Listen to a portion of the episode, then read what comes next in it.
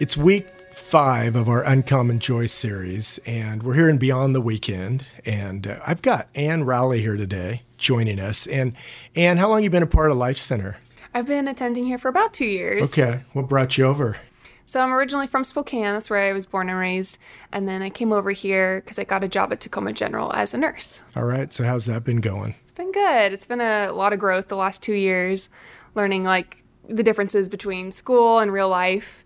Um, the hospital, but um, I like what I do. It's challenging, but it's also very rewarding. Well, good. And how'd you, how'd you find Life Center and get connected here? Uh, just Google. Our friend Google, yeah. Once again, comes through. Well, that that's super.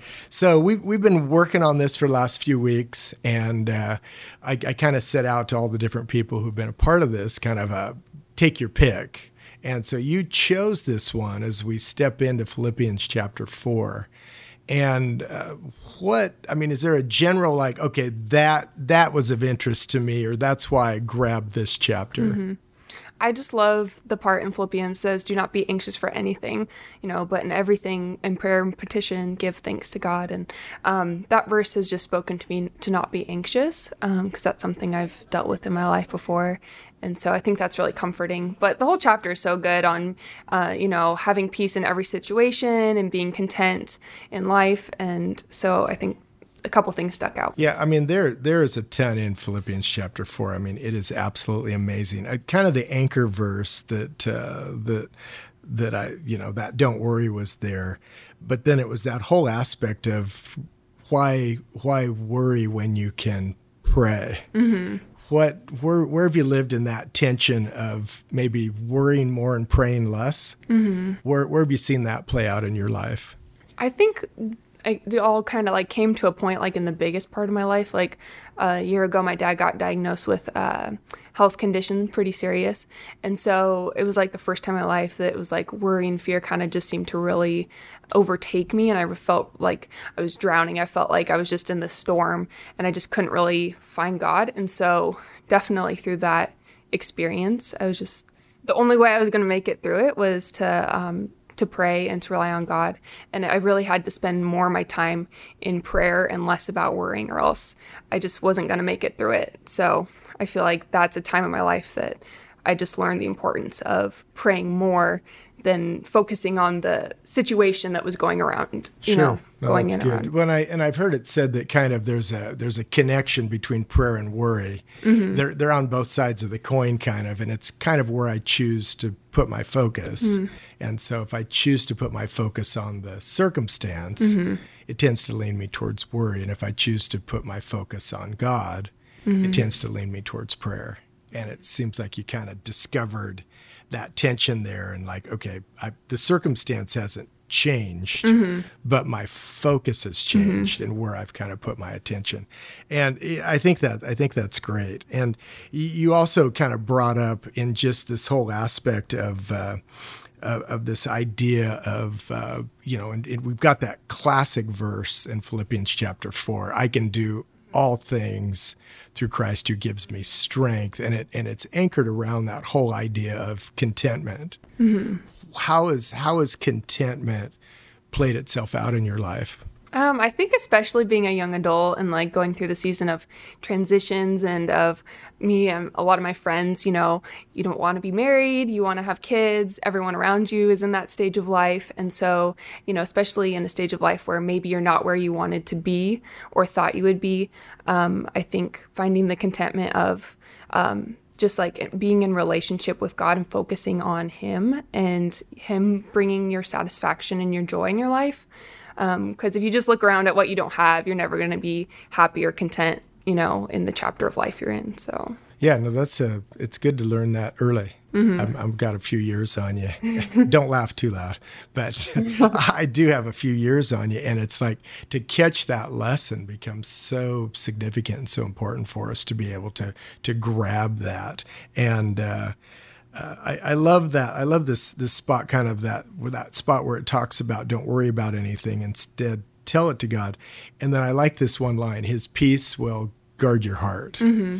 Where where have you found in your own life kind of that that peace around your heart that comes as you've practiced praying more, worrying less. You've discovered some of these areas of contentment. Where have you discovered kind of that? What, what what's peace look like for you? Well, I think especially just in the rougher seasons of life, if you're not having peace to guard your heart, I think it can just destroy you and derail you.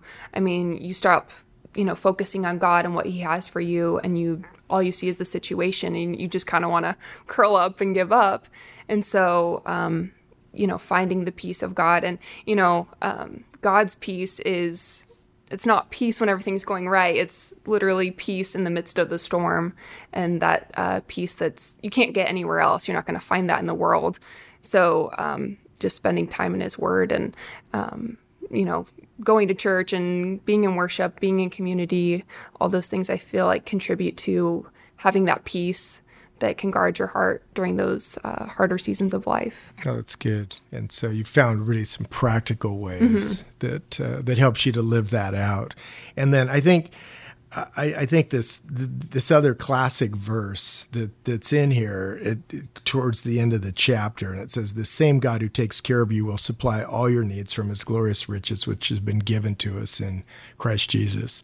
How how have you learned, and what's it look like in your life to live in that space where God's provision is enough versus maybe what you think you need to provide versus what you think other people are having provided for them, but you have, how have you found that space where God's provision has been enough for you? Mm-hmm. I think sometimes his provision looks different than how we expect it to look. Sure. So I think recognizing that, like, just because you pray for a certain provision, it's not always going to maybe come in that form, but um, just knowing that God's a good father and that he's going to find a way to provide for you. I think that's also letting him provide, because, you know, we don't rely on him as much when we've got it all taken care of. Like, if I have a job and, oh, I don't really need help with my finances, I'm good, I have less of room to allow him to provide for me in that way. So sometimes I recognize that, like, oh, maybe I'm trying to do this all on my own and I'm not actually allowing God to provide for me because I'm not focused on that too. Oh, that was good. That was good. I mean, I like that thought there, just getting ourselves to it. It's hard to get to that place of mm-hmm. where it feels like we're dependent mm-hmm. on God versus like, oh, I've got this covered. Because mm-hmm. it's like we can live and not even necessarily, we can live that way where it's like, hey, I got this covered. And it's almost like a, a, a, a, a false reality, because it's like ultimately God does desire that space where we come to him and we recognize our need of him. And do you have any practices that kind of help you in that process or in that daily rhythm of kind of like, God, I need you? Hmm. I don't know. I think... Um... just coming to him every day. And I think especially in my job, I'm always seeing my shortcomings and where I could do better or love people more. So I think always going to the word and just praying and asking for, you know, more strength and more provisions for, you know, just the grace to care for people or the patience to care for people. So. No, that's good. And and I think kind of our overall theme of this week was just kind of an uncommon response mm-hmm. because around even the things you've talked about, to be reliant upon God, to find contentment, to not be anxious, to pray more and worry less. Those are all in like opposition of how I would like to just live my life mm-hmm. and, and to live kind of in a in an upside down way, because when people look at our lives and, and, and from the outside, and then they see things like contentment, they see things like peace, mm-hmm. they see things like I'm okay with the provision that God has, they don't know what to do with that. Mm-hmm. They don't know how to respond. They don't know quite what to do with that, because once again, it's that uncommon response that leaves us that foundation for uncommon joy. Mm-hmm. And so I just want to thank you for uh, jumping in here. And uh, this is kind of uh, something we're, we've, we're doing here during this series. And so I thank you for taking the time and being a part of it. And thank you for being a part of Life Center. Thanks. Thanks for having me.